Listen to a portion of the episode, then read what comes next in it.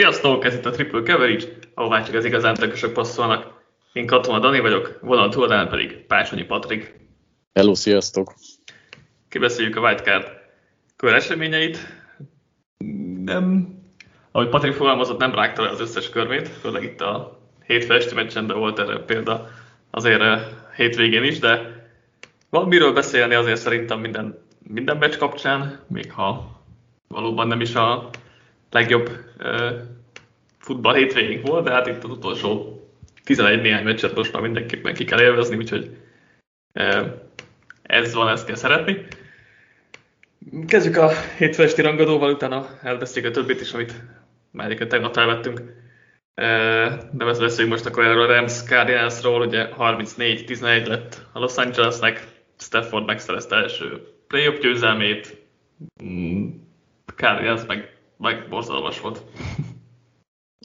Igen, nagyon nehéz is erről a meccsről beszélni, mert lényegében kettő és fél negyedről kell beszélni, ott eldőlt teljességgel a találkozó, de igazából a fejekben már szerintem az elején eldőlt. Tehát, hogy a Cardinals az mind offense, mind defense oldalon elég indisponáltan érkezett ki, voltak büntetéseik is, fölösleges ö, büntetéseik, az első három vagy négy támadásuk az egyaránt free and out lett, a, a Rams az pedig igazából mondjuk úgy, hogy nyugodtan, és azzal a gameplannel érkezett meg, ami, ami nekik a legjobban áll. A támadófaluk tudta dominálni a Cardinals védőfalát, sokat futottak, Stafford nem vállalt sokat, viszont ö, elég pontos volt, és ö, alapvetően jól játszott, de nem kellett nagyon-nagyon sokat beletenni ebbe a győzelembe. Akit talán a Rams oldalról ki lehetne emelni offense oldalon, az Odell Beckham junior, aki uh-huh. kicsit így visszatért a... a en ef el körforgásába, és nem csak azért, mert szépen szedte le például Staffordnak a té dé passzát, de hogy alapvetően is azért tudott szeparálódni, és ez Staffordnak egy nagyon-nagyon fontos szempont. Cupot nagyon sokszor duplázta a Cardinals, és ezzel egyértelműen feladták a hívást a Ramsnek, hogy verjék meg őket akkor a többi elkapóval, és hát ez elég volt. Igen, nagyon kellett Odell Beckham, mert, mert tényleg azért, azért Cupot elég jól levette a Cardinals, tehát hogyha már másnál is csinált jól a meccsen, legalább ezt. De igen, tehát, hogy nagyon kellett ez a Beckham igazolás, nekem is ez volt itt a tékövéjem talán Rams offense oldalról. Tényleg az elkapott té dé-je az, az nagyon szép volt, és nem tűnt olyan nehéznek, vagy hát talán nem tűnt ez a legnehezebb játéknak, de hogy, de hogy azért az nem olyan egyszerű azt ott, azt, ott így elkapni. A, a másik hosszú játéka is tök jó volt. Ugye szerintem igazából a A red zone-ban tűnt nekem veszélyesnek nekem a szezon során is azért, mert azt hiszem hat té dé-je volt nyolc meccsen, vagy valami ilyesmi, tehát hogy ott volt veszélyesebb, de most volt egy nagy játék a mezőnyben is, ami szép volt, meg ugye volt egy passza, amivel hát abban a pillanatban több passzot adjam, mint Kyler Murraynek, ami eh, elég nevetséges volt Cardinals oldalról. De igen, tehát, tehát a, a Beckham igazolás, vagy a Beckham szerep az, az, az szerintem nagyon fontos volt, és ez kelleni fog a, a playoff további részére is, tehát hogy ez egy, ez egy, ez egy olyan eh, javulás lehet ebben a támadó sorban, ami, ami még sokat érhet. Um, ugye mondta itt a Cardinals offense, ugye négy free and out-tal kezdtek, akkor azt hiszem még negatív yardjaik voltak, vagy aztán jött a pick six, aztán jött egy interception, tehát hogy ennél rosszabb offense teljesítményt nem nagyon lehet elképzelni, és nem tudom, hogy eh, kit vegyünk elő elsősorban, Murrayt, Kingsburyt, az offense tehetségét, nem tudom, de, de, de hogy ez, ez, ez, ez nagyon rossz volt nézni.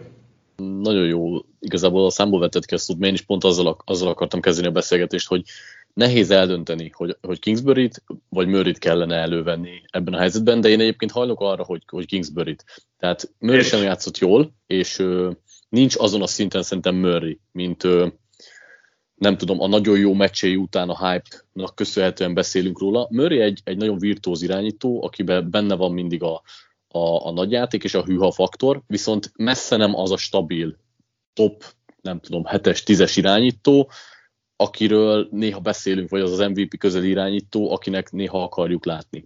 Viszont az nagyobb probléma, hogy Kingsbury nem épít ennek az offense-nek az erősségeire, és nem veszi le a az irányítójáról, illetve hát az offense többi részéről se úgy a terhet, ahogy lehetne. Tehát várjál, várjál. A... Mi, mi az erőssége ennek az offense-nek? Hát úgy értem, hogy, hogy például nem tudom, Murray futására lehetne építeni, a Murray kimozgására lehetne építeni, hogy van három vagy négy igazából használható elkapója. Én így gondolom. Most, Aha, hát, így... Nekem az a bajom, hogy, hogy Murray, tehát, hogy, és itt kimerült nekem egy kicsit, vagy futni egész jól tudnak, nyilván hátrány az tök mindegy. De hogy nekem az a bajom, hogy, hogy így nem látom az erősségét, így Hopkins nélkül legalábbis az offense-nek. Azon kívül, hogy Murray majd megoldja, és, és ez a bajom. Nekem, nekem is Kingsbury-vel van bajom leginkább, hogy, hogy nincs meg, tehát, tehát nem, nincs meg szerintem a, a rendszeres sem igazán, tehát hogy nem látom azt, hogy mi az, amit úgy igazán szeretne csinálni. A még nagyobb probléma meg, hogy változtatni egyáltalán nem tud, tehát hogy se meccs közben, se szezon közben, és úgy tűnik, mintha mindig le lenne maradva egy lépéssel, és, és van ez az old meg Murray dolog, de hogy, de hogy és nyilván ennél egy kicsit bonyolultabb a dolog, de hogy úgy nem látom itt az egész, egész mögött a hátteret. Abszolút. Egyébként erről szerintem beszéltünk ö, többször is régebben, csak idén volt három-négy olyan sorozata a Cardinalsnak, amikor úgy Igen. tűnt, hogy, hogy nagyon jól össze van rakva ez a rendszer, de igazából az volt a megtévesztő, és alapvetően szerintem ugyanott tartunk Kingsbury-vel, ahol távolabbba hagytuk, és ez, ez egy nem jó irány, úgyhogy ö, én egyről leveszem róla a kezemet, és most jelenleg őt látom az egyik legnagyobb okának, hogy nem működik ez az offense, de mondom, én ö, Murrayvel se vagyok megelégedve. Vannak buta döntései, például a Pick Six az az egy, egy ilyen ja. tipik vences döntés volt, most persze nem volt könnyű helyzetbe hozva, ott volt a nyomás, be kellett volna nyomni. Tehát így eldobni azt a labdát, azt nem szabad, tehát ilyet top irányító nem csinál. És euh, amit még akartam mondani, hogy, hogy nagyon nagy problémával van a Cardinals, hogyha az offense falát így összenyomják, ahogy Donaldék euh, csinálták. Donaldot próbálták mindenhogy kivenni a játékból, volt dupla blokk, egymás után Titan megblokkolja, ott marad vele a fal, nem nagyon lehetett kordában tartani. Tehát... Euh, Persze Donaldot nem könnyű, ezt tudom, de hihetetlen módon nem működött ez a, ez a támadófal most ellene, meg a többiek ellen sem. És, igen, a gárd, az, gárd az így nincs a csapatban, aki igen. bármire is képes lenne. Tényleg vicces volt, hogy, hogy általában ilyen chip blokkokat tight-endektől vagy futóktól ugye egyre eseteknek szokták adni, és hát itt ugye belülre, amit nagyon furán nézett ki, de hát logikus volt a minden, tehát hogy Donaldra kell ezeket kiosztani. De igen, tehát hogy És, és itt kapcsolódnék kicsit a, a, arra a kérdésem, vagy a, a felé, amire itt gondoltam, hogy ez a roster a Cardinalsnál, ez nem jó. Tehát, hogy itt nagy bajok vannak, és nem látom, hogy hogyan tovább, mert az egy dolog, hogy tényleg nincs gárd, és Murraynek talán fontosabb is egy gárd, mint egy tackle, de ez most ez csak az egyik része, de hogy, de hogy nem látom az építőköveket, a, a, amire így a Cardinals jövőjét fel lehetne hozni. Nem akarom feltétlenül túlreagálni ezt az egészet, de hogy most ha megnézzük a draftokat, akkor az utóbbi nem tudom hány évből nem nagyon tudunk jó játékos mondani, akit, akit úgy hoztak, vagy nagyon-nagyon keveset. Elpocsékoltak ugye két első kört linebackerekre, akik nem is játszanak jól. Nem tudom, Kelvin Beachum, de őt is öt éve draftolták már talán, akiből egy egész normális left tackle-t kiosztak, de de hogy így nem látom ebben a rosterben azt, hogy, hogy hol a jövő, mert oké, hoztak pár idősebb free agentet, meg Hopkins még mindig jó, és, és ott van Murray, és hogy így nagyjából nagyjából ennyi. Abszolút, igazából ez egy nagyon öregedő roster, tehát igazából a védelemből is uh, Jones, Watt, vagy, vagy például az offenseből Green nem fognak sokáig játszani, vagy sokáig azon a szinten játszani, ahol most még néha-néha képesek, és uh, nincs meg az ut- utánpotlás, és ahogy te elmondtad, egyébként nem feltétlenül túlreagálunk most ez alapján, az egy meccs alapján, de azért vannak, látni kell a figyelmeztető jeleket, amik tegnap talán mind ki is jöttek. Érdekes lesz, hogy merre fog tovább indulni a, a Cardinals, mert ö, tényleg, amit feszekedtünk itt Kingsbury-nél, hát ö, nehéz, nehéz jelenleg pozitívan látni. Igen, és hát tényleg most így öt játékos nem nagyon tudok többet mondani, akire így építesz. Tehát, hogy hum, Humphreys left tackle-ben, ugye Kyler Murray, és akkor jó, futó van, nem, nem akarunk nyilván építkezni. Védelemben ott van Buda Baker, meg Byron Murphy, akikre azt mondom, hogy jók. És így kicsit kifogytam. Mondjuk Rondel Moore esetleg offenszvezető is egyelőre még csak egy ilyen gadget játékos, tehát hogy Minden, most nem akarom fejtelenül Cardinals-nek kézni egész ebben a részben, csak hogy, csak, hogy így, így, így nagyon sokkoló volt így ez a, ez a mérkőzés, és akkor így belegondolva, hogy, hogy akkor hogyan tovább a Cardinalsnál, mert hát azért ez nagyon, ne, nagyon nem néz ki jól szerintem. Igen. Ramsnél még, amit ki akartam emelni, Von Miller játszott nagyon jól, első playoff szekkje meg volt a Super Bowl óta, de amúgy is, amúgy is jól, jól nézett ki, meg az egész védelem amúgy, és igen, tehát a Cardinals offense szar volt, de hogy, de hogy a Rams védelem még jól nézett ki, meg gyorsak voltak, mindig ott voltak, ahol kellett, szóval ez meg jól nézett ki, és nyilván most egymásból se kell messzelenül következtetését levonni, de hogy, de hogy az is látszott, hogy meg, meg az, az, az is látszott a Rams, hogy a, a nagy igazolások azok most azért bejöttek, tehát a Stafford, Beckham, Von Miller trió, azt az most azért megmutatta, hogy miért hozták őket. Még ha igen, nyilván, nyilván ez az egymás nem is elég, de hogy ez már azért úgy nézett ki, mint amiért, amiért hozták őket. Igen, hát nyilván alapvetően azért rutinos játékosok, amit én a Rams kapcsán akartam kiemelni offense és defense oldalon is, hogy rendszer szinten nagyon látszik, náluk viszont nagyon látszott, hogy kinek ő, mi a, a feladata, uh-huh. hol van elfoglalva a sakktáblán a helye, és az erősségekre építettek, és meg kell dicsérni itt a véd, védelmet tényleg, hogy Staley távozása után is azért tud úgy teljesíteni, hogy, hogy ö, Tudják, tudják, hogy mik a gyengeségek, de ettől függetlenül működik. Tehát nálam most abszolút tetszetős volt, és nem szólalra sem akarom túlreagálni, de hogy úgy most helyére volt rakva minden igazából. Igen, úgy a védelem még a szezonban így azért volt problémám, hogy nem igazán láttam, hogy, tehát, hogy ez egy ilyen fura védelem, hogy ez a Staley védelem, de hogy Morris futtatja, ezért nem, nem, nem jön ki az, amit Staley-nél igazán kijött, tehát hogy Négy, úgy nekem olyan fura ez a védelem összessége, most nyilván ez a meccsen ez tök jó volt, még, még úgy bennük mondjuk kevésbé tudok bízni, hogy ilyen magas szinten fognak játszani, főleg egy, egy Buccaneers ellen jövő héten, de, de persze, tehát most, most meg tök jól néztek ki. Ja, de nem, nem tudom, ezt még, még a Ramsnek még mindegy egy ilyen kiszámíthatatlan csapat, hogy most ez szuper volt, de nem lepte meg, hogyha jövő héten meg minden szar lenne, mert azért láttuk ezt is párszor. Igen. Jó, akkor erről a meccsről ennyi, és akkor kanyarodjunk vissza a vasárnapra, illetve a szombatra. Kezdjük a Cowboys negyvenkilencers meccsel, amit huszonhárom tizenhétre megnyert a negyvenkilencers.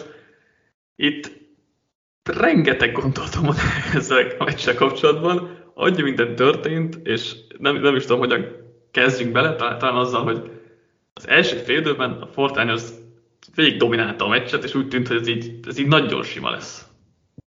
Igen, egy nagyon-nagyon furcsa mérkőzés, mert nekem az volt az érzésem, igazából az egész mérkőzés alatt az volt az érzésem, de az első fél időben egyértelműen az volt az, a, a benyomásom, hogy itt a Dallasnak semmi esélye nincs. Tehát a, a Fortiners az valami olyan elánnal és hatékonysággal kezdte meg a meccset, ami egy valódi, tényleg egy valódi playoff csapatot idézett, és nem is hagyott kétséget afelől az elején, hogy ki a jobb csapat. Tehát az első nyitó drive az annyira domináns volt, hogy szerintem már sokan a Super Bowl-ban látták ezt a csapatot, mert konkrétan működött minden, mentek a futások, Garoppolo pontos volt, nem csak jó volt a gameplan, amit Shanahan kitervelt, vagy itt az év végén már nagyon sokszor láttunk tőle, de meg kell jegyezni, hogy a játékosok a pályán mennyire nagyon jól ö, tették a dolgukat, és itt nyilván dicsérni kell a támadófalat, akik hihetetlenül jól blokkoltak egész mérkőzésen, főleg futáshoz, de ki kell emelni, hogy ebbe a Shanahan rendszerbe mennyire nagy jelentősége van azoknak a kisebb sakk játszmadaraboknak, mint Juscsik, vagy Kitül blokkjai, vagy akár az elkapuknak a blokkjai, akik hihetetlen jól segítik ezt a nagyon jól összerakott futójátékot, és ezt a nagyon sokdimenziós futójátékot, mert már az első drive-on megkaptuk a különlegességét, mentek a külső zónafutás, de volt itt counter, volt uh, talán már az első drive-ban Samuelnek is kapott labdája, szóval tényleg olyan, uh, olyan úgy volt összerakva megint ez a Fortiners gameplan, ami itt az idény második felében lehengerlő volt, és igazából az első fél időben úgy tűnt, hogy a Dallasnak erre nincsen nagyon válasza, az volt az egyetlen szerencséjük, hogy a Red Zone-ban kicsit talán elfogyott a tudomány. Igen, tényleg lehengerlő volt a, a Fortiners offense, és És a defense is, tehát, hogy én meglepően elégedett vagyok, vagy nem, nem is tudom, tehát, hogy ez még talán nem is jó szó, tehát igazából, de mikor Ryans, a védőkoordinátor, baromi jó munkát végez, nem csak ez a meccsen, hanem egész szezonban, és főleg a szezon másik felében, ahogy ő is jobban összerakta itt a, a, a védelmét. Oké, okay, a védőfalban nagyon tehetségesek, főleg ugye Bozal, Armstead, de dé jé Jones is óriásít ment egyébként, és ez, ez oké, okay, hogy jól mennek a, egy az egyben a, a védőfal emberek, de a stuntokkal nagyon jól fűszerezi meg az egészet, és, és az, hogy a cornerbackét el tudja rejteni, az egy óriási segítség ennek a védelemnek, mert ezek a cornerbackek egyénileg gyengék. Ellenben ezt nem látjuk, mert, mert sokat zónáznak, és nincsenek, nincsenek egy szigetre rakva, hogy egy az egybe oldják meg a, az elkapókkal, és tényleg, tényleg van le a kalappa a Ryans előtt, mint ugye nagyon tapasztalatlan edző, mert, mert pár éve meg játszott, tehát az Eaglesbe játszott, mit tudom én, öt éve. És tényleg, tényleg le a kalappa előtt, ez az egyik dolog. A másik meg, meg akkor rákanyarodva, hogy, hogy mégis sikerült leadni ezt a Stafford Danielsnek, mert nagyon közel voltak ahhoz, hogy ezt elveszítsék. Igen, uh, még gyorsan a, a védelem dicséretet mm. is beszeretnék szállni, mert úgy tudták dominálni ezt a egyébként alapvetően jó nevekből álló Cowboys támadófalat, hogy viszonylag keveset blitzeltek. Amikor blitzeltek nagyon-nagyon jókor, ezt nyilván uh, Ryans dicséri, de alapvetően ez a, a négy, ember, négy emberes passzrás is zavarba tudta abszolút hozni a, a Cowboys, és uh, te pont nem említetted meg Charles Omenihut, aki szerintem mm. az az egyik leghatékonyabb, nem a legjobb, de mondjuk a leghatékonyabb tagja volt itt a tegnapi meccsen ennek a, vagy tegnap előtti meccsen ennek az egységnek, ugye két szekkel, hat nyomással, de igazából az egész, tehát az egész brigádot lehet dicsérni. Valamint, ami még szintén nagyon fontos, hogy nem csak, hogy passzrásban voltak jók, de hogy a futást azt talán még jobban elvették a Dallastól, mint, a, mint uh, Ducknak a tiszta zsebét, úgyhogy abszolút csak dicsérni lehet ezt a, az egész uh, brigádot edzőstől, játékosoktól. Az, hogy ilyen ö, szoros lett a találkozó, az ö, nagyon váratlan és megmagyarázhatatlan, azon felül, hogy Garoppolo kezébe adták a labdát valami érthetetlen módon a harmadik negyedbe, és hát ő bele is tudott hibázni. Igen, és érdekes, hogy, hogy Garoppolo az első fél időben tök jól játszott. Ültek a passzok, hatékonyan mentek a játékok, am- amit sem nagyon feladott, az mindegyiket tök jól megoldotta, és azért tehát ott lapult a fejemben, hogy ezt egy egész meccsen keresztül nem fogja hozni, egy egész playoff-on meg főleg, de hogy, de hogy egy egész meccsen se igazán. És hát igen, a másik fél az elő is jött, mert volt egy, egy nagyon csúnya túldobása Ájuknak, amikor Ájuk nagyon durva megvette Dixt. Volt az interceptionja, ami szintén egy, egy túldobás volt, ha jól emlékszem. De a legvégén meg volt, hogy, hogy, hogy korán indítottál a snappet, mikor még, még Trent Williams nem állt meg a helyén. Itt kicsit elő lehet venni Senent is, hogy egyébként minek trükközik ennyire ezzel, de értem a koncepciót, csak lehet nem a nyolcvanhárom éves Trent Williams-el kell ezt megoldatni, de mindegy.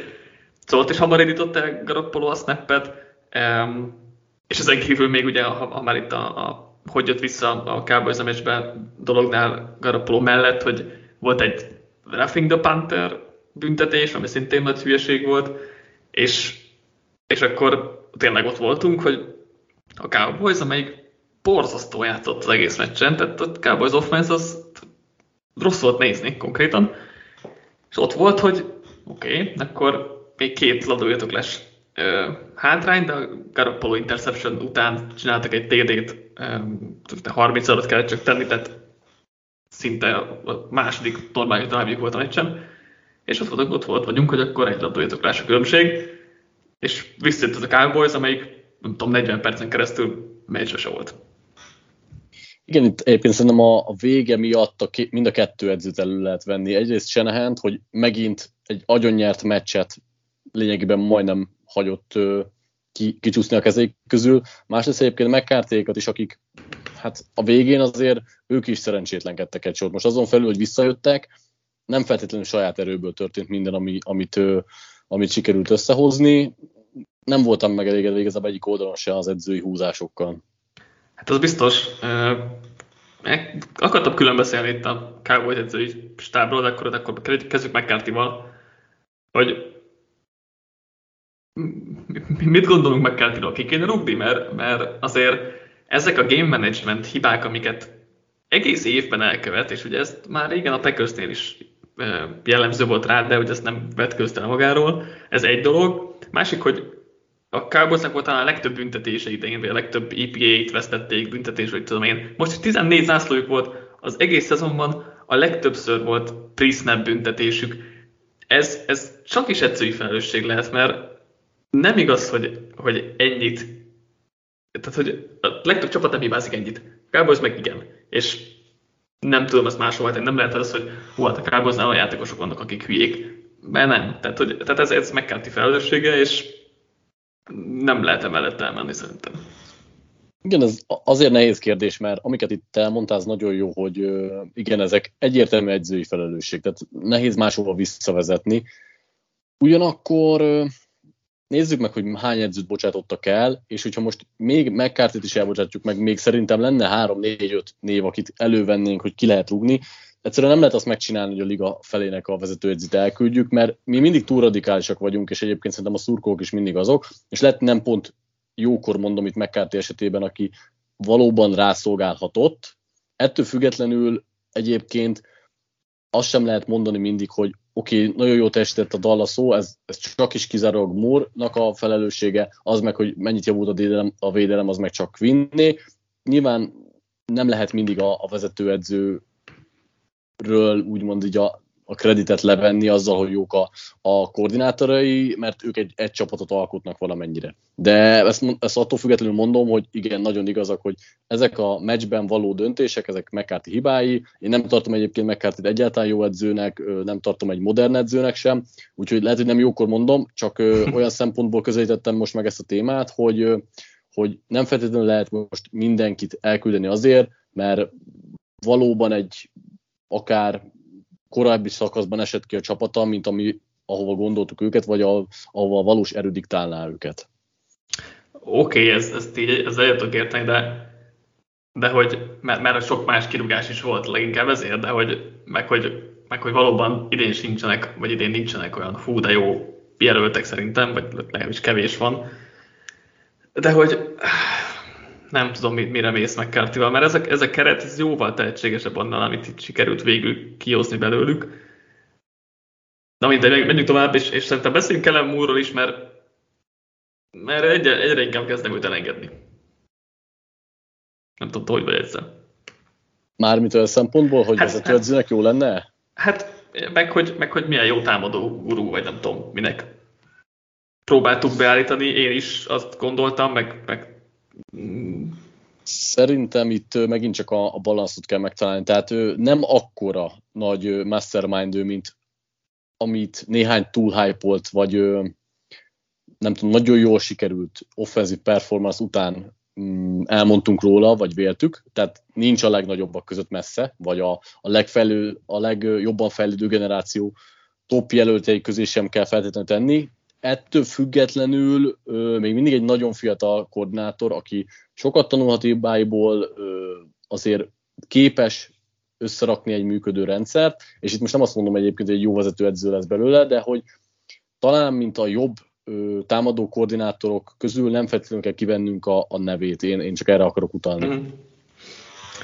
Én most nagyon félnék, hogyha valaki őt kinevezné főedzőnek, mert ö, nem csak ez a meccs, ez a meccs is nagyon jól megmutatta, de hogy az igazából az szezon második fele is, hogy nekem ezen a meccsen az jött le, hogy nem, tehát hogy nincsenek meg azok a könnyű dobások, vagy könnyű játékok, amik, amikkel lehet tényleg ezeket a gyors haladásokat és egyszerű játékokat megoldani. Mert azt nagyon látszott, hogy a negyvenkilencesek nagyon jól segíti az irányítóját, és szerintem a Cowboys meg nem.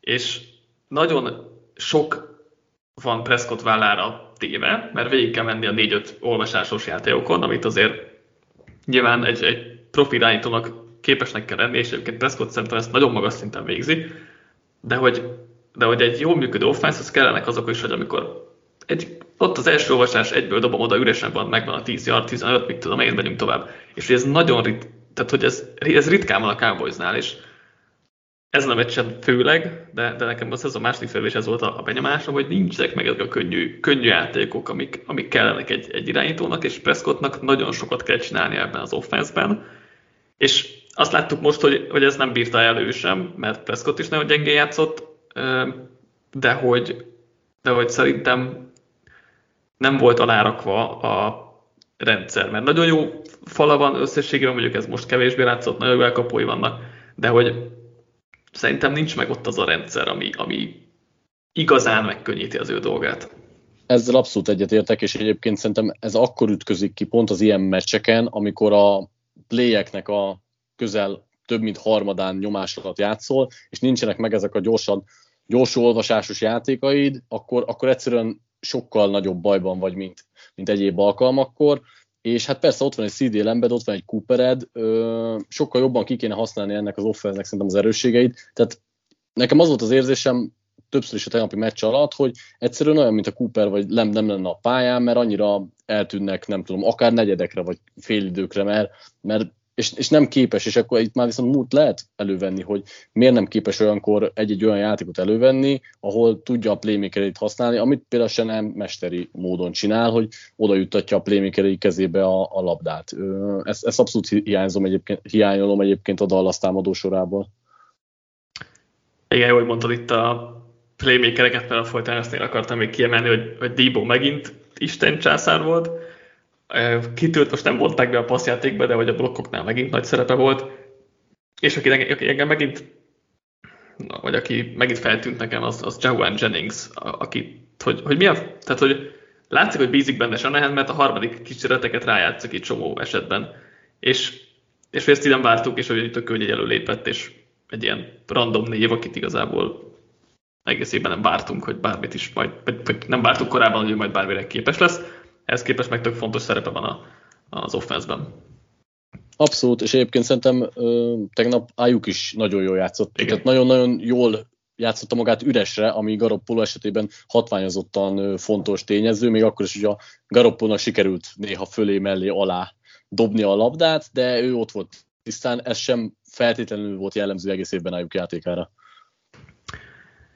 E, igen, még há- három ilyen mikro dolog van kicsit, amit, amiről akartam beszélni. Um, egyrészt volt ez a Cowboys fake punt, ami, ami tök jó volt. És, és utána mi volt ez a... Fennmarad a special team, várják, hogy hátra időt kér az ellenfél, aztán későn lemennek, cserélnek, időt kell ugye adni a Fortnite-nek, hogy ő is cserélhessen, és nem tudtak elindítani a, a játékot időben, delay of game, vissza, visszamegyünk. Tehát ez egy ilyen, ilyen igazi Galaxy Brain mém volt, hogy, hogy most nagyon okosak leszünk, és ú, elégetünk egy időt az ellenféltől, aztán a saját magunkat szívattuk meg. Hát Shanahan szerintem rögött a markába, tehát ő azért ennél dörzsöltebb elme, mint hogy itt hagyja magát becsapni. Nem tudom, túl, túl okos akart már lenni tényleg a Cowboys ezen a ponton. Másik itt a meccs végi utolsó játék. Ugye, ugye az volt a helyzet, hogy jön vissza a Cowboys, ma még harminc-negyven másodpercük, megcsináltak két-három jó játékot a szélre, a Fortnite valamiért engedte őket, hogy kimenjenek az oldalvonalnál, és akkor elértek a félpályán túlra, mert talán negyven yard körül voltak, és akkor látszott, hogy a Fortnite feláll az oldalvonalhoz, tizenhat másodperc volt ekkor az órán, és a Cowboys beívott egy kú bé draw játékot. Még ezzel sem értek egyet, de hogy, de hogy itt még azt mondom, hogy jó, még, még akár lehet is valami logikát látni benne. De akkor készítsd már fel a csapatodat arra, hogy kevés idő van az órán. Mi fel akkor, hogyha lemegy az irányítód, és, és fut az óra, mert hát itt nyilván ez fog történni. Akkor ugye szabály szerint oda kell adni a bírónak a labdát, a bíró teheti le a helyére, és utána indíthatod el a játékot. Tehát, ha lemész, te vagy Dak Prescott, lemész a földre, akkor ne a centerednek add oda a labdát, hogy akkor majd te magad elindítod a játékot, hanem add oda a hat bírónak a labdát, mert csak ő teheti le. És fú, tehát a, ez, tehát a hívás is hülyeség volt egyrészt, mert akkor inkább dobtál kétszer hélmérre. Mert most mindegy, hogy egymerről dobott fel, vagy huszonötről, másik meg, hogy ha már ilyet hívsz be, akkor legyél már kicsit felkészülve, hogy mit kell csinálod. Igen, nekem erről nem annyira radikális a véleményem, mint az internet népének, vagy akár neked is. Szerintem itt egy ilyen fontos meccsen itt a végén, amikor már szinte minimális, marginális az esélyed arra, hogy, hogy megnyerd a meccset, mert szerintem, ha sikerül ott véletlenül ezt megcsinálni, spike-olnak, akkor is van egy Hail Mary, és meg tudjuk mennyi az esélye. Persze, de legalább van egy Hail Mary. Hogy... Így van, de szerintem itt azért nem kell azt, hogy ki volt hülye, meg mennyire volt hülye, meg mennyire nem felkészített, hogy itt a kapkodásban, igyekezetben, izgulásban nem gondolkozik olyan tisztán az ember, hajlamos hibázni, vagy, vagy nem tisztán gondolkozni. Tehát, hogy most Prescottnak nem jutott eszébe, hogy oda kell adni a, a bíró kezébe a labdát, ez, ez abszolút a sietség, meg akart menni tovább, hirtelen ott volt a fejébe futás után. Nem feltétlenül varnám annyira a nyakába, hogy most elrontotta, ez van, ott már tényleg egy, egy szinte veszett szituációt próbáltak kétségbeesbe visszahozni. Egy ilyen kétségbeesett, siettetős szituációnál benne van, hogy éppen nem lesz, nem fog okos döntést hozni, vagy nem emlékszel valamire, stb. Tehát nálam ez ilyen elhanyagolható része volt már a mérkőzésnek, tehát ott egy pillanatig nem gondoltam, hogy a Dallas visszajöhet, nem is nagyon foglalkozok ezzel a drive-val, mert tényleg ez nem tudom, húszezerből egyszer, ha összejön. Úgyhogy, hát, csak add meg az esélyt magadnak, tehát hogy ez ja, a bajom okay, igazán. Oké, okay, hogy... ez, ezzel, az, ezzel a részében még talán igen, add meg az esélyt magadnak. Én inkább azzal vitatkozok, hogy igen, ilyenkor benne van, hogy hibázik az ember, szerintem elég sokan hibáznak, vagy nem jutnak jó döntésre. Hát ja, csak azért, ezért profik, meg ezért fizetik őket, hogy ne hibáznak hát, ilyen helyzetben. Mert, ez, ez, ez, egy, ez egy olyan helyzetben könnyebb lehet készülni. Profi sportolók is nagyon ritkán vannak hát. Olyan szituációban, hogy a, a szezonod van a A, okay. az izén, és van tíz másod, vagy öt másodpercet meg kell hozni egy döntést, miközben mondjuk valószínűleg azért te is, te sem vagy teljesen higgadt egy mérkőzésnek a hatvanadik percibe. Most persze nem azt mondom, lehetett volna jobban véghez vinni, csak szerintem ez, ez jobban el van dramatizálva, meg hmm. kiröhögve, mint amilyen a szituáció volt talán. Lehet, bár azt tartozott, tehát hogy ennél jobban, tehát hogy ennél felkészültetem kell lenned egy ilyen szituációban szerintem. De, de jó, nyilván értem, hogy utolsó pillanat, meg, meg értem a szituációt körülötte. Szerintem azért ez is egy, ez is egy ilyen felkészületlenségi kérdés, amit, ami edzői felelősség szerintem megint. Utolsó, a Cowboys stadion miért így van felépítve? Ezt valaki magyarázza nekem, hogy ki gondolta a jó ötletnek úgy felépíteni a stadion, hogy minden meccs közben besüssön a nap a pályára, hogy megvakítsa a játékosokat. Tehát ezt így nem tudom megérteni, ezt így, ez így hogy lesz leokézva. Abszolút a dizájnra mentek valószínűleg, abban lehetett valami szerepe. Ö, még egyetlen egy dolog jutott eszembe nekem, hogy a, a Cowboys a mérkőzésen többször is megpróbáltam, meg egyszer sikerült is, hogy, hogy ezek a lateral passzok, ezek szerintem tudatosan voltak beépítve a játékukba, ö, és ö, ennek, ebben még lehet, hogy lett volna fantázia, hogyha jobb szituációkban használják ki. Például az utolsó drive-ban emlékszem, hogy egy plusz tíz-tizenöt yardot így tettek hozzá, ez is ilyen nagyon mellékzönge, mert nem lehet ezt mindig használni, meg, de nem láttam, talán háromszor is megpróbálták a meccsen, tehát nem láttam még ilyen sokszor senkitől. Igen, egyébként a pé ef ef-nél Sam Monzon szokta mindig behozni, hogy ebben lenne fantázia, tehát hogy volt egy-két ilyen próbálkozás a szezonban, de hogy ebben ilyen rögbis játékokban lehetne fantázia, tehát hogy ebben ebbe így egy, lehetne egy ilyen edge-et találni, hogy többiek fölé kerekedjél, vagy egy, egy ilyen minimális pluszt adjál hozzá a saját csapatodhoz, amire senki nem számít, és itt is volt tényleg olyan, hogy plusz tíz adott megtettek volna, csak pont nem sikerült Cedric Wilsonnak, aztán a visszapassz, az egy borzasztó visszapassz volt, de hogy ilyen kis rögbis edzőket lehetne alkalmazni, és akkor, és akkor az jobban működhetne. Igen, szerintem ez egyébként úgy működne, hogy nem használod nyilván halálra, hanem lenne egy kicsit felrajzolt játékod erre, meg szituációd, és akkor azzal értékes mezőnypozíciókat szerezni. Én, én egyébként csodálkozok rajta, hogy, hogy nem használják többször a csapatok, vagy nem próbálkoznak egyáltalán. Most a Dallas, mondom, hár, tehát három esetre emlékszem, lehet, hogy volt talán több is, de, de egy-egyet láttam talán eddig, nagyon ritkán. Uh-huh. Menjünk tovább. Bills Patriots negyvenhét tizenhét. Ez egy konkrétan tökéletes meccs volt a Bills-től. Két extra pontot leszámítva. Tehát, hogy ennél jobb meccset egy csapattól szerintem nem láttam jó néhány éve. Igen, ebben az a, az a durva, hogy egy csoportrivális, egy olyan ellenfél ellen, aki évekig uralta a csoportjukat, egy olyan edzői mastermind ellen, mint Bill Belichick, olyan higgadtan és tökéletesen hajtottak végre mindent, amit tényleg nem láttunk, nem is, nem, nem is tudom mióta. És Josh Allentől is ez egy teljesen flawless mérkőzés volt, tehát kilencven százalék fölötti pontossággal passzol, a futásai is mindig ültek, végig magabiztos volt. Jó, hozzáteszem, hogy az első té dé passza, ugye az nem volt szándékos, és az, az akkor az egy elég igen. rossz passz volt, hogy nem, hogy bent volt a pályán, de hogy még el is kapták, most szerencséje, hogy, hogy Knox egy nagyon nagy játékot csinált, de hogy az egy kicsit vicces, hogy azt nem úgy akarta, mert ö, látszott ugyan a kezén, hogy, hogy fura az eldobási mozdulat, de én, én, én elhittem, hogy az, az úgy volt belőbölve oda direkt, de mindegy, ez csak így utólag én is, igen, igen, utólag én is. És ö, hát igen, tehát... Ö, nem is tudom megmondani, hogy melyik oldalon volt meglepőbb ez a dominancia a Patriots ellen, hogy Josh Allenék minden támadást té dével fejeztek be, vagy az, hogy lényegében a, addig, amíg fontos volt a meccs, addig konkrétan egy field goalon tartották a támadósort. Igen, tényleg, tényleg Josh Allen, tehát a csávó ez zseni, tehát hogyha úgy hátára vette az egész csapatot, és ez nem egyedül ezen a meccsen, de hogy az előző Patriots elleni meccsen is, ott is Ugyan, ugyanilyen zseniális és megállíthatatlan volt, és ha, ha ő így játszik, akkor szerintem nincs csapat, amelyik megállítja ezt a Bills-t. E, nyilván nem fog soha, vagy nem fog így játszani, tehát hogy ez azért valószínűleg élete legjobb meccse volt, meg azt hiszem, a, ha, jól, ha jól láttam egy, egy tweetben, akkor a, amióta a pé ef ef értékeli a játékosokat tizenhat-tizenhét éve, ez volt a legjobb teljesítmény irányítótól. Tehát ezt nem tudom megismételni valószínűleg, de hogyha hasonlóan tud játszani, Akkor, akkor szerintem ezt a Bills nem fogja meg senki.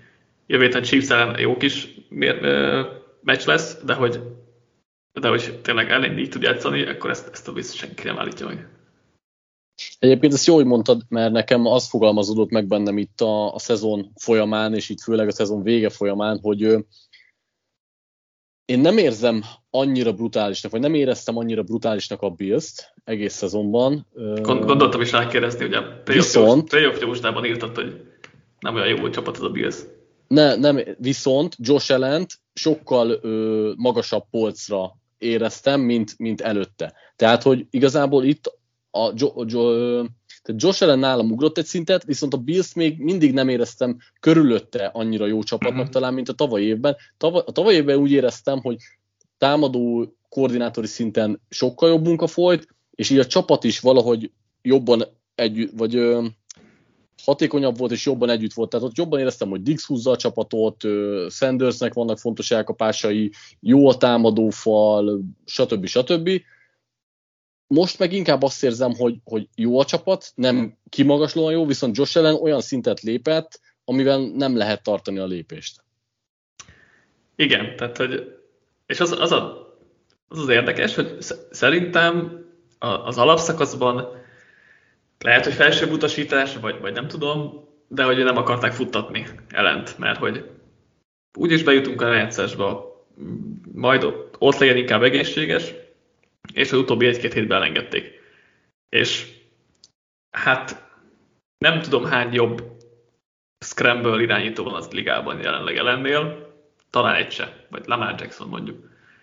Ehm, és, és nem is a scramble, hanem design run-oknál is. Tehát, hogy a, amit a földön csinál, az is elképesztő, amit a levegőben csinál, az is elképesztő, és e, tényleg én még nézni ezt a játékot, mert, mert ennél jobban nem lehet egy irányító, nem lehet egy irányító posztot művelni. A, a Bills kapcsán meg nekem egész évben ilyen fura érzésem volt, hogy ugye volt egy időszak, amikor ugye én is azt hittem, hogy hát ez nem lesz jó a Bills-től, és nem, nem érzem bennük azt, amit, amit kéne. És akkor a végére meg egyre jobban éreztem azt, hogy hú, ez a Bills, ez, ugye, ez, ez ott lehet, és, és jó lehet. És ugye azt hiszem egy kivétellel csak one-score meccseken kaptak ki, gondolom, hogy ez lehet, hogy vissza fog megjönni a következő két-három fordulóban, és az sokat jelenthet, de ellenben a, a, amikor megnyertek, akkor még nagyon simán nyertek, és ez most is itt volt, és azért ez, ez általában egy jó csapat is vére szokott lenni, hogyha nyerni, akkor nagyon nyernek, és akkor nem, nem jött ki nekik jól a, a labda pattanás, kicsit szerencsétlenek voltak a szezonban a, a one-score meccseken. És hogyha ez most itt még bejön a végére, akkor, akkor még inkább azt mondom, hogy itt a Bills Super Bowlba jut. Ugye ezt jósoltam most a, a, a playoff előtt, meg, meg pár héttel előtte is. De hogy tényleg nem tudom, hogy állítják meg ezt az offenszt, mert most Dable is nagyon flowban volt, és a védelem is egyébként nagyon örülent, szóval oké, okay, Patriots offense nem a legütősebb a, a ligában, és Mahomes igen sokkal, de sokkal nehezebb dolgok lesz, de ez a védelem is nagyon popás volt. Igen, kettő dolog még, csak gyorsan visszagorva a támadó hmm. sorra, hogy furcsa módon, vagy számomra furcsa módon a futás is nagyon-nagyon ült, azért nem csak Josh Allen futásai, hanem Singletary futásai igen. is, és ez elsősorban azért is működött, mert a, a támadófal az, az közel hibátlanul játszott szintén, tehát nem csak futásblokkolásban, de alig volt nyomás, tehát szinte nem volt nyomás alatt ellen, és persze ez sokszor az ő érdeme is, de hogy a támadófal is sokkal, de sokkal jobban játszott, mint talán egész évben, és tudták támogatni mind a két irányba az offenszt. Védő oldalon, meg, meg szerintem az az erőssége ennek az egységnek, vagy ennek az egész védelemnek, hogy, hogy minden egység hasonlóan harmonikus és kiegyensúlyozott tud lenni, de amit talán kiemelnék, hogy a, a két safety mennyire jól irányítja igen. és felügyeli a játékot. Most nyilván ugye Hyde-nak az interceptionje az zseniális volt, ahogy odaért arra a kidobott labdára és le is szedte, de hogy ők Poyerre ketten nagyon-nagyon komplet safety párost alkotnak, ugye valószínűleg az a legjobb safety párost mm-hmm. is jelenleg, és ez, ez a stabilitás hátulról nagyon sokat számít az egész egységnek. Igen, és a másik meg, hogy remek edzői munka folyik a védelemnél, mert azért úgy egyesével ez a Bills védelem személyenként azért nem, nem mondanád, hogy ez egy top hármas védelem, vagy top ötös védelem, vagy ahová akarjuk tenni, de hogy egységként, meg nagyon jól össze van rakva, nyilván ez McDermottnak és uh, Leslie Frasernek a, az érdeme, és nem véletlenül kapós Fraser uh, főedzői posztoknál is, mert uh, nagyon jó munkát végzett ezzel a védelemmel most is. Uh, me- meg volt most is a gameplan a Patriots ellen, ami nem volt feltétlenül bonyolult, mert azért tudtuk, hogy mit kell nagyjából játszani, teletömni a boxot, a futás minél inkább megállítani, run blitzeket hívni, próbálni szélre terelni az elkapás, vagy a, a, a passzjátékokat, és azért ez várható volt, hogy ez működni fog, és, és működött is igazából, de, de ez inkább egész évre vonatkozik, hogy, hogy ez a, az edzői munka, ez, ez parádés uh, Bills védelemnél. Patriotsnál mit láttál? Uh, ne, ne. Pozitív, hát, nem sokat lehet mondani, tehát hogy az, az nehéz.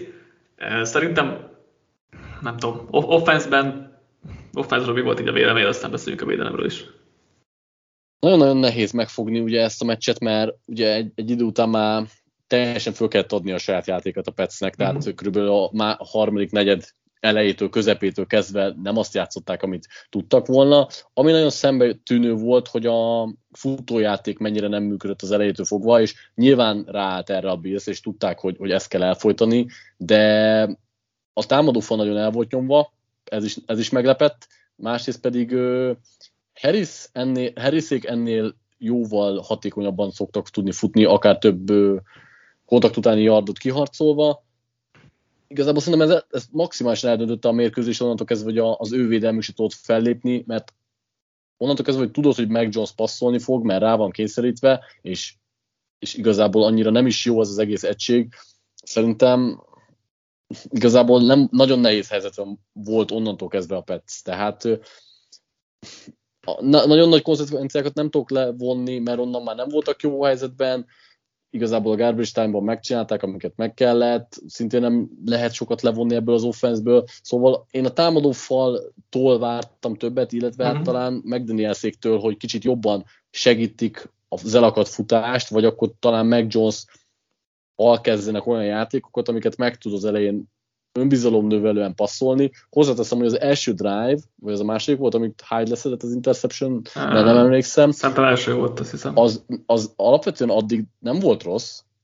Hát de... ott azért Mac Jones adott meg két harmadik és hosszút egy passzal, vagy egy futással. Azért els, első vagy második, de ott is elég problémás volt. Igazából. Oké, okay, okay, akkor mondjuk úgy, hogy, hogy arányaiban konkrétan nem biztos, hogy lett volna baj, hogyha az, abban a drive-ban legalább föltesznek valami pontokat, mert Én, én őszintén szólva nem feltétlenül látok sokkal többet ebben a, a Patriotsban, hogyha nem tudják lenyomni az ellenfél torkán a futást a domináns támadófaluknak köszönhetően. Igen, egyetértek teljesen. Igen, tehát igazából majd úgy nem mindegy volt, hogy mit csinál a Patriots offense, mert azt, amit a Bills offense csinált, azt nem tudták volna hozni, hogy minden drive-ot té dét csinálnak, innentől kezdve meg tök mindegy volt, hogy mit csinálnak, de, de persze alapvetően nem volt ez szép. És hát ez inkább a Patriots defense-nek a, hát nem is tudom, fekete pontja. Ez a defense nagyon lassú. Tehát, hogy itt nagyon sok sebességet kell ebbe hozni ebbe a, a, a defense-be. A holt szezonban, hogyha ha újra egy, egy magasabb szintre akarnak jutni, itt, itt sem tudom igazán jól megfogni, mert ezzel a Josh Allen nem lehetett mit kezdeni, de hogy, de hogy nem sokat, nem sok ellenállás fejtett ki ez a védelem. Hát amit még ki tudnék emelni, hogy az eddig zseniálisan teljesítő például J C Jackson mennyire meg lett égetve, többször is simán verte meg az, az aktuális elkapója, és persze Josh Allen nagyon jól megdobott labdákkal, kis területen is megtalálta az elkapóit, de hogy nem, működ, nem működött így egyénileg sem szerintem ez a Pets, és ahogy mint te is kiemeltél, hogy mivel nincs meg a sebesség ebben az egységben, onnantól kezdve, ha magukra maradnak a játékosok, akkor alapvetően nem tartom itt sem olyan nagyon, hát nem tudom, elit közeli színnek egyik játékos sem, hogy működjön a dolog. Igen, és És hát most Belichicket is előbb lehet venni, mert valamennyire. Már végülis próbálkozott, mert próbált, próbált emberezni, próbált zónázni, próbált itt több mindent, de hogy ne, nem volt olyan megoldás, és na, végül is végül is tudok azzal menni, hogy ezzel a Bills-en de semmilyen megoldás nem működött volna, meg nem működött, tehát hogy oké, okay, de, de hogy azért ez, ez túlzás volt, hogy minden drive té dé egyszer lehet megállítani, stb. stb. Azért ennél egy, egy Belicsektől talán többet várnék.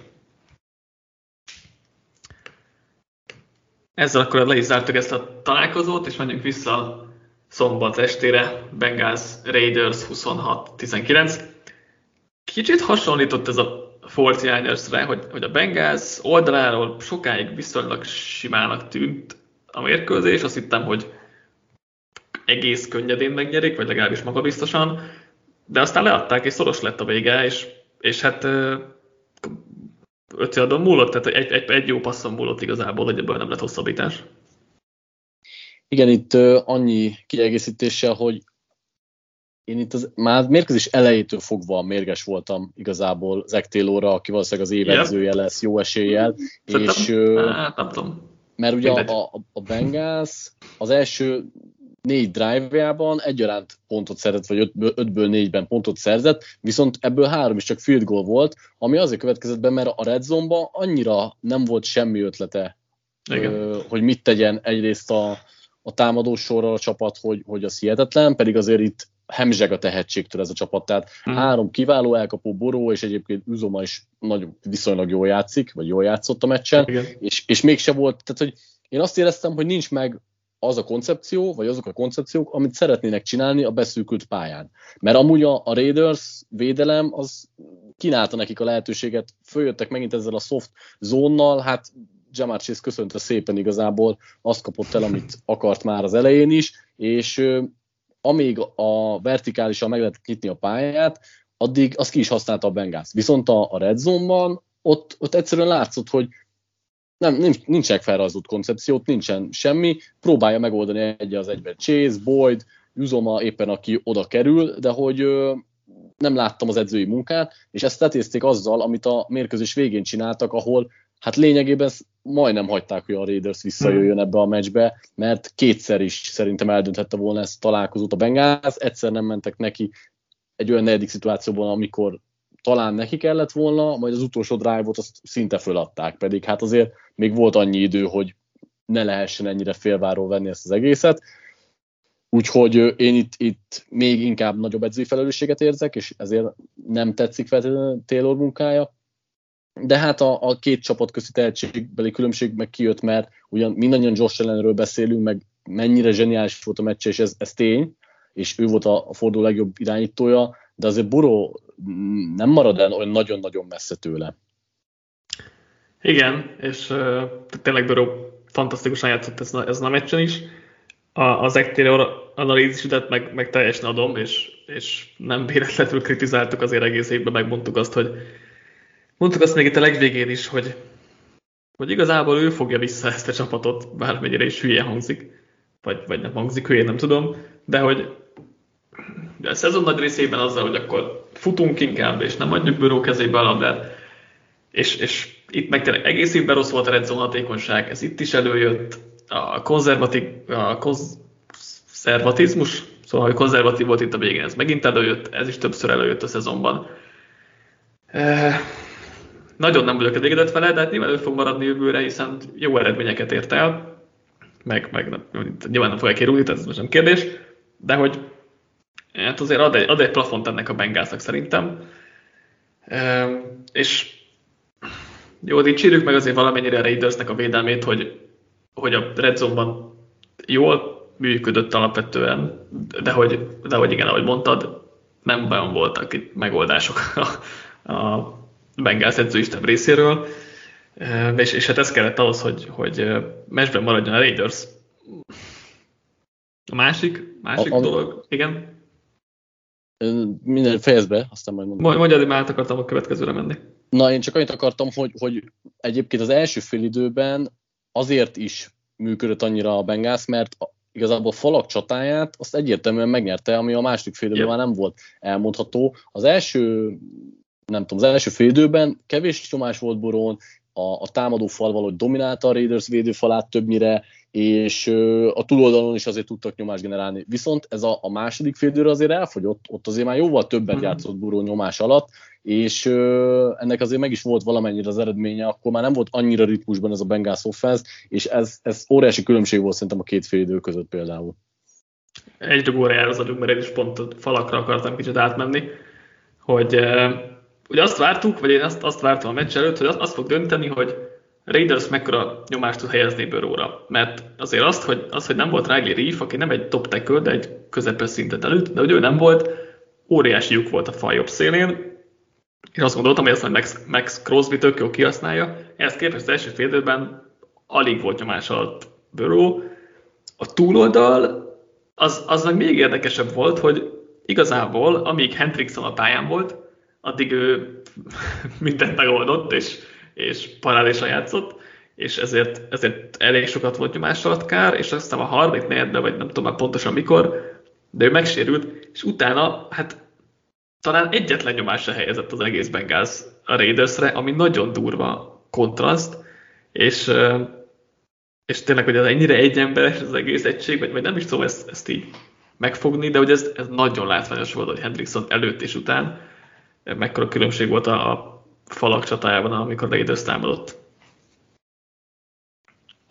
Az meg egy másik dolog, hogy nem biztos, hogy jó ötlet egy tight endet rakni Hendricksonra, főleg egy hosszú, hosszú, hosszú passz koncepciónál, tehát hogy az nem biztos, hogy, nem biztos, hogy így tervezném azt a játékot a legközelebb.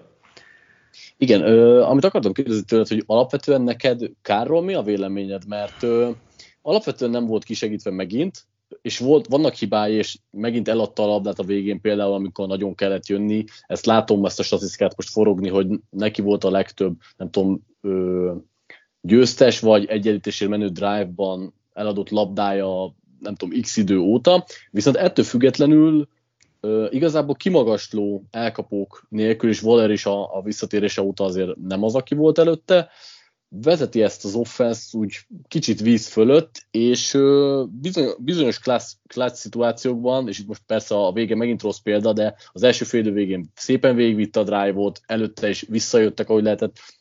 Egész jól játszott. Most nem azt mondom, hogy nagyon jó, tehát nem ilyen szintekről beszélünk, de hogy nehezen tudom megítélni, hogy most mi legyen a véleményem róla.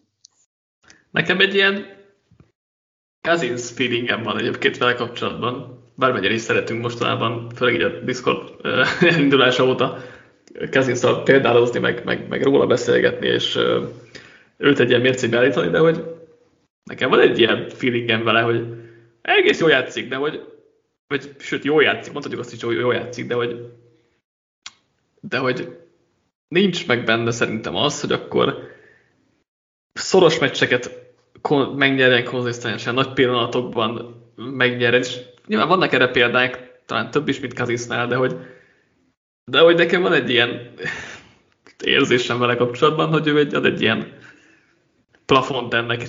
Nyilván nem rakjuk a top irányítók közé, és ott van, ott van alatta egy szín, alattuk egy szinttel, és ez, ez a, nekem ez a Cousins polc, amit, eh, amit így összeraktam nagyjából, ahol ő van ott, Kár, Tenehill talán, nagyjából ez a réteg, hogy jól játszanak, de hiányzik az a plusz belőlük szerintem.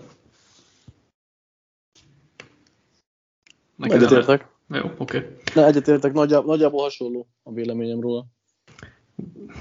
Há- három dolgot akartam még kiemelni. Um, nem, biztosan, te biztosan emlékszel rá, de remélem a mások is, hogy volt Burrownak az a passza, ami egy tipikus Aaron Rodgers dobás volt. Linebacker háttal áll neki, és oda dobja a válvédő és sisak közé, ott átmegy a labda, és ott elkapolja, meg megszeridíti. A, ott így leesett az állam. Zsen, az, az, az zseniális tényleg, igen. igen, igen. Másik, ami kevésbé zseniális, ez Jalen Richardnak a special team hülyesége. A vicces volt. A harmadik meg itt ez a korai sípszó, touchdown, nem tudom, utána hazudik az en ef el, hogy szó, úgy láttuk, hogy utána, úgy, úgy, úgy állapítottuk meg, hogy utána volt a sípszó, hát... Aha, persze. Tehát, hogy igen.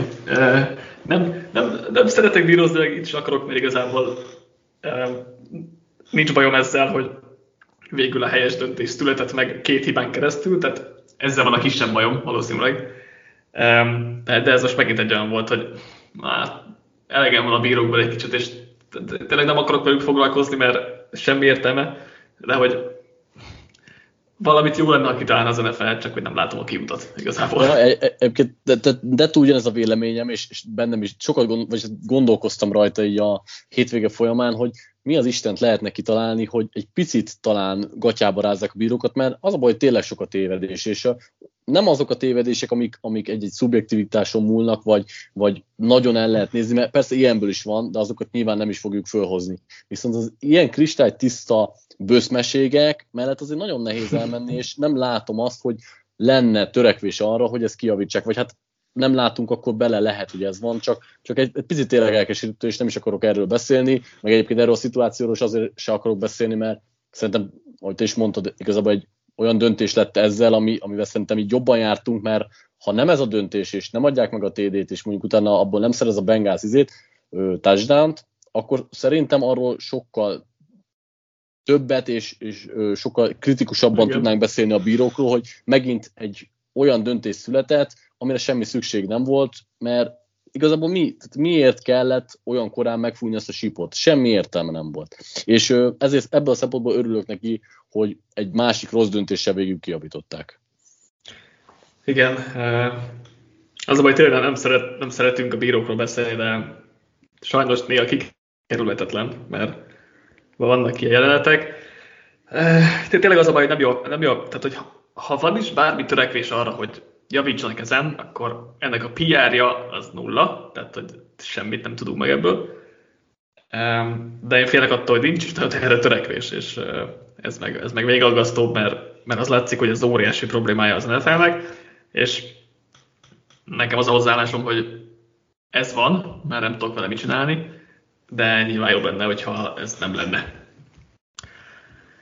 Végére hagytam a két mérkőzést, ahol a hetedik kiemelt játszott, ugye sok beszéd, vagy beszédtéma volt az, hogy most akkor minek növelték a um, playoff létszámát tizennégy fősre, de ebben most talán nem menjünk bele, hanem beszélünk két meccsről. Buccaneers Eagles harmincegy tizenöt. Um, az Eagles megint szarul kezdett, és nagyon gyorsan eldőlt a meccs, Brady simán végigment a pályán, amikor csak akart. Az offense meg semmit nem tud csinálni. Hm. Hát erről a meccsről tudok így a legkevesebb tékövét levonni, igen, mert hát nem tudom, igazából annyi, hogy az Eagles-től a futást jól elvette a Buccaneers az elején, és, és nem csak a sima running back futásokat, de figyeltek arra is, hogy Hurt ne tudjon megiramodni. lehet, hogy David visszatérésével valamennyivel könnyebb dolguk volt, mert érezték maguk mögött a támogatást. Onnantól kezdve, hogy ezt elvették. Bolsz, Bolsz egyébként szerintem Todd Bolsznak kell dicsérni, mert nagyon agresszív futás elleni védelmet rakott össze, és üdött vele, hogy figyelj, ha hátul, igen, hátul sebezhetek vagyunk, ha a Hurst megdobja hosszú passzokat, akkor megdobja, de tudta, hogy nem fogja, és így is lesz.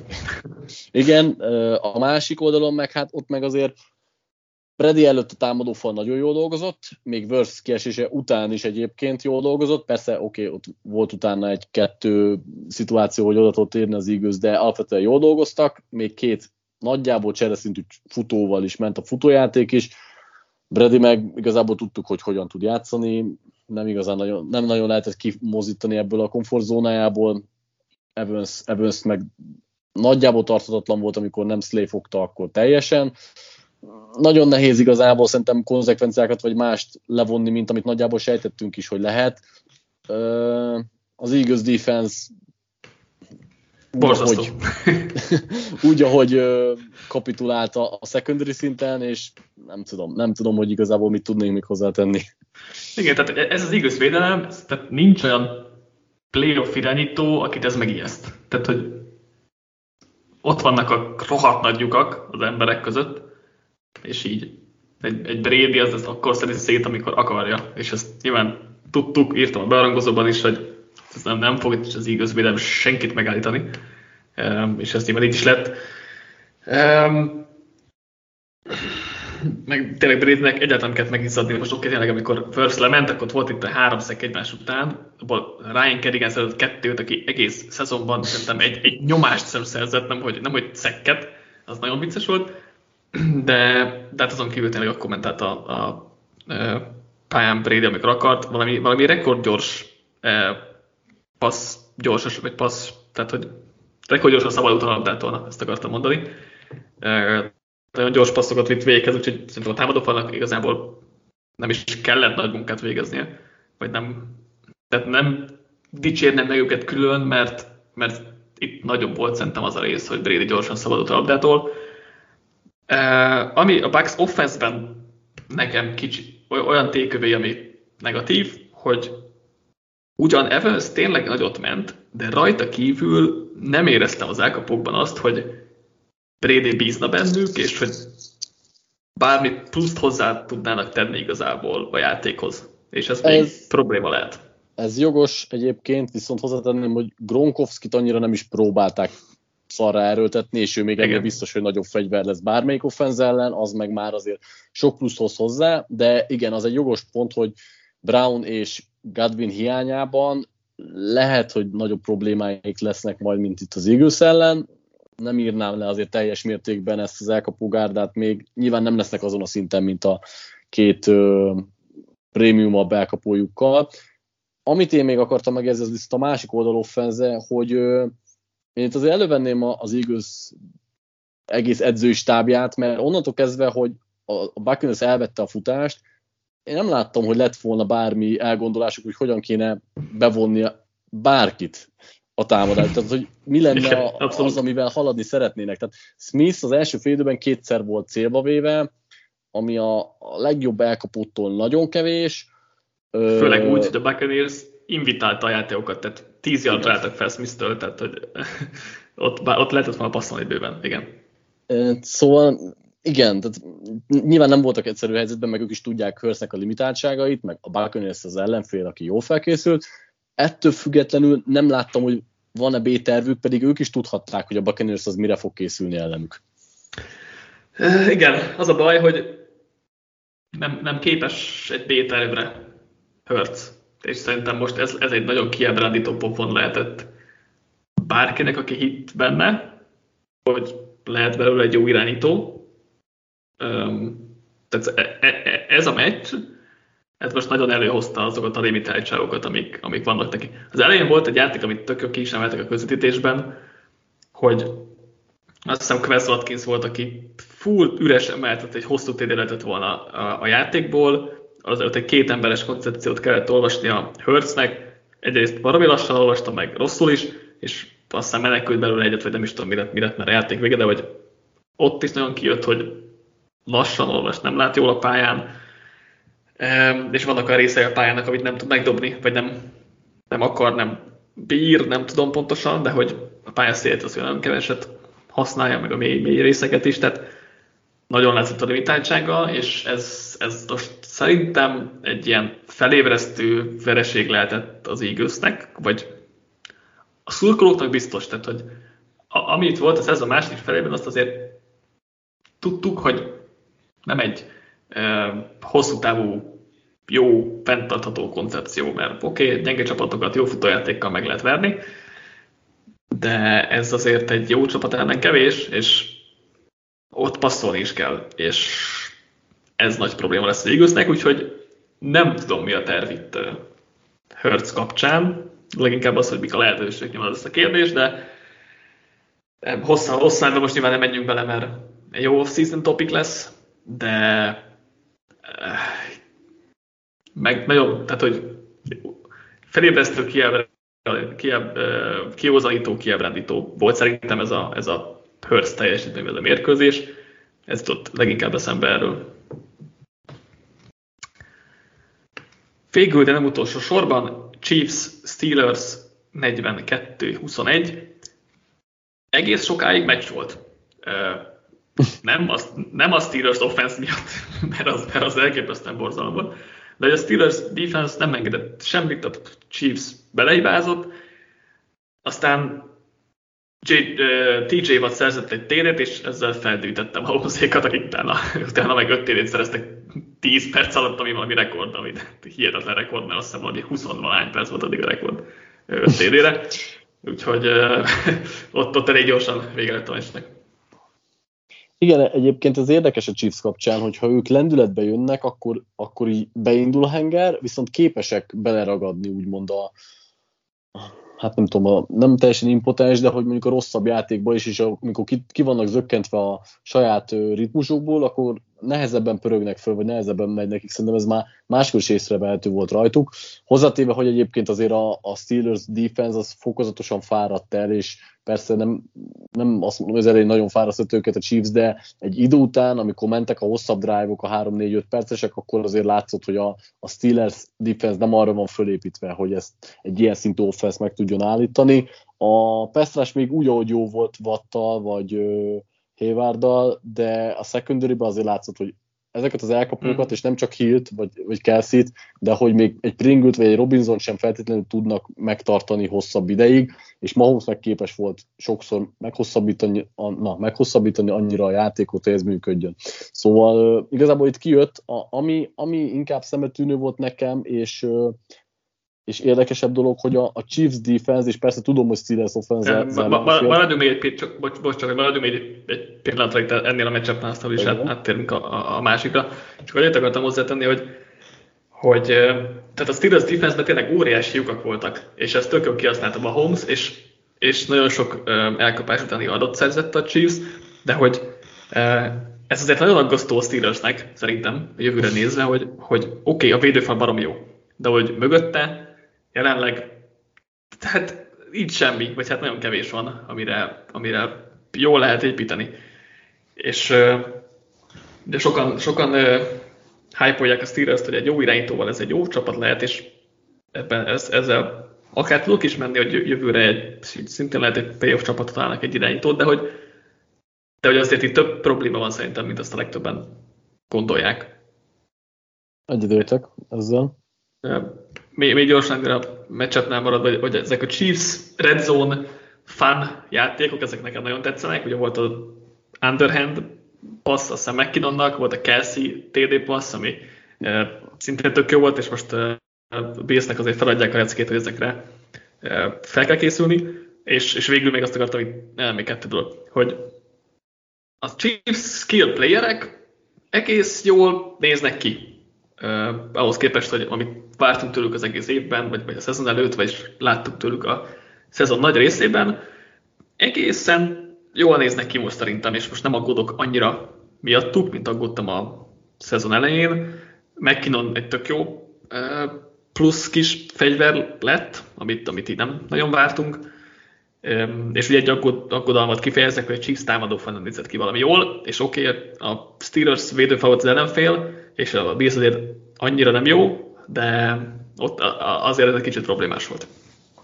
Én már nagyon belementél itt a következő forduló elemzésébe, de alapvetően persze, ez egy jó, jó matchup lesz. De csak a... Mm.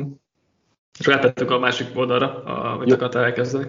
Igen, igen, hogy igen, tudom, hogy rossz a Steelers offense, és hogy, hogy Big Bennek nincsen karja, és a támadófal az, az nagyon rossz, de hogy a Chiefs tökéletesen készült föl arra, hogy mit fog csinálni a Steelers. Elvették a, a rövid zónákat, megfogták a futást, a, a szélre tartó screeneket, szélre tartó futásokat, nagyon sokszor akár már negatív yardon megállították.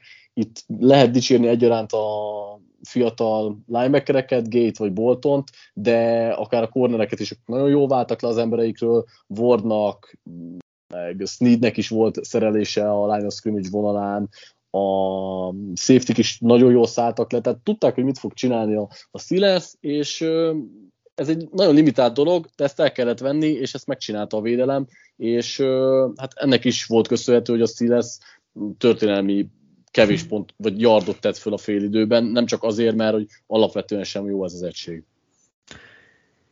Igen, ugye beszéltünk, beszéltünk a Patriots Base-nél is, hogy nem bonyolult alapvetően a gameplan, amit, amit ki kell találni a Patriots ellen. Hát a Steelersnél ez, ez hatványozottan igaz, de, mert uh, itt, itt még csak olyan, tehát még egy domináns támadófal sincsen, amit, amitől félni kell. Úgyhogy uh, tényleg, tehát, hogy elméletben nem egy nehéz dolog ezt, ezt felrajzolni, a Steelers elleni védekezést, de nyilván jól, jól megadott ezt a, a Chiefs. Mm, nem feltétlen vonok le ebből most nagy, nagy következtetéseket, mert ezt a Steelers offense-t, ezt nagyon fájdalmas volt nézni egész évben, és kicsit örülök, hogy ennek vége van, és nagyon remélem, hogy jövőre ez jobban fog kinézni, mert nem szívesen nézném ezt megint tizenhét meccsen keresztül, mert az, hogy, az, hogy Big Ben egy ponton hat per tizenöt huszonhárom yard mutatóban állt, és volt még tizenegy mínusz yard a szekekben, az borzasztó, meg azt hiszem puntokban is franchise rekordot döntöttek, tehát hogy hú, ez nagyon rossz volt nézni ezt a Steelers offense-t egész évben, uh, és, és Big Ben karriere meg igazán utolsó éves Big Ben sem zárult le. Steelers kett egy időt, hogy még egy té dét hátra tud szerezni tizenöt yardról, és dobott egy rövid paszt, és végre tehetik. Úgyhogy ez, ez, ez jól megkoronázta a Steelers idei szezonját, úgy érzem. Offense oldalon. Abszolút. Véget érte akkor a az összefoglaló része az adásnak. Mit vársz a jövő heti meccsektől? Um, gyors, gyors tippet akarsz mondani rájuk, vagy még ne, ne, ne, ne lőjük le? Ne lőjük le, még, még hát, ha jó lesz az a beharangokban, meg sokat beszélünk majd Discordon, meg az oldalon még róla. Egyébként csak így nagyon gyorsan összefoglalva, színvonalában sokkal jobb meccseket. Nem feltétlenül azt mondom, hogy izgalomba, mert lehet, hogy el fog dőlni az is, azok közül is egy-kettő korán, de hogy a foci színvonalát tekintve jobb meccseket várok, főleg igazából mindegyiket, tehát nem akarom kiemelni egyiket sem. Mm, nagyon várom, attól függetlenül, hogy a wildcard fordulóban egy picit talán ismét csalódtunk. Ennyi. Jó. Így röviden. Tényleg szuper meccsek lesznek, engem főleg az éjszakaiak a legkésőbbiek érdekelnek, ugye szombaton a negyvenkilencesek Packers, az is egy szuper matchup lesz, kis sakjátszmáson Bills Chiefs, meg hát két ilyen irányítóval, meg ilyen csapattal, azért ez, ez igaz, igazán csemege lesz, úgyhogy azt, azt, is, azt is alig várom, nyilván a másik kettő meccs is jónak ígérkezik, de, de, de hát ez a kettő, ez, ez, ez tényleg egész héten város találkozó. Ennyi volt akkor a mai adásunk, köszönjük, hogy minket hallgattatok. Hallgassatok meg Patrik, Bálint és Chester mock draftját, mert tök érdekes lett szerintem, és egy jó kis, kis, kis ilyen out of the box gondolkodás, de, de szerintem tök jó volt, úgyhogy ha még nem tettétek, akkor azt mindenképp hallgassátok meg. Legkésőbb pedig jövő héten jelentkezünk az összefoglalóval. Addig is, sziasztok! Sziasztok!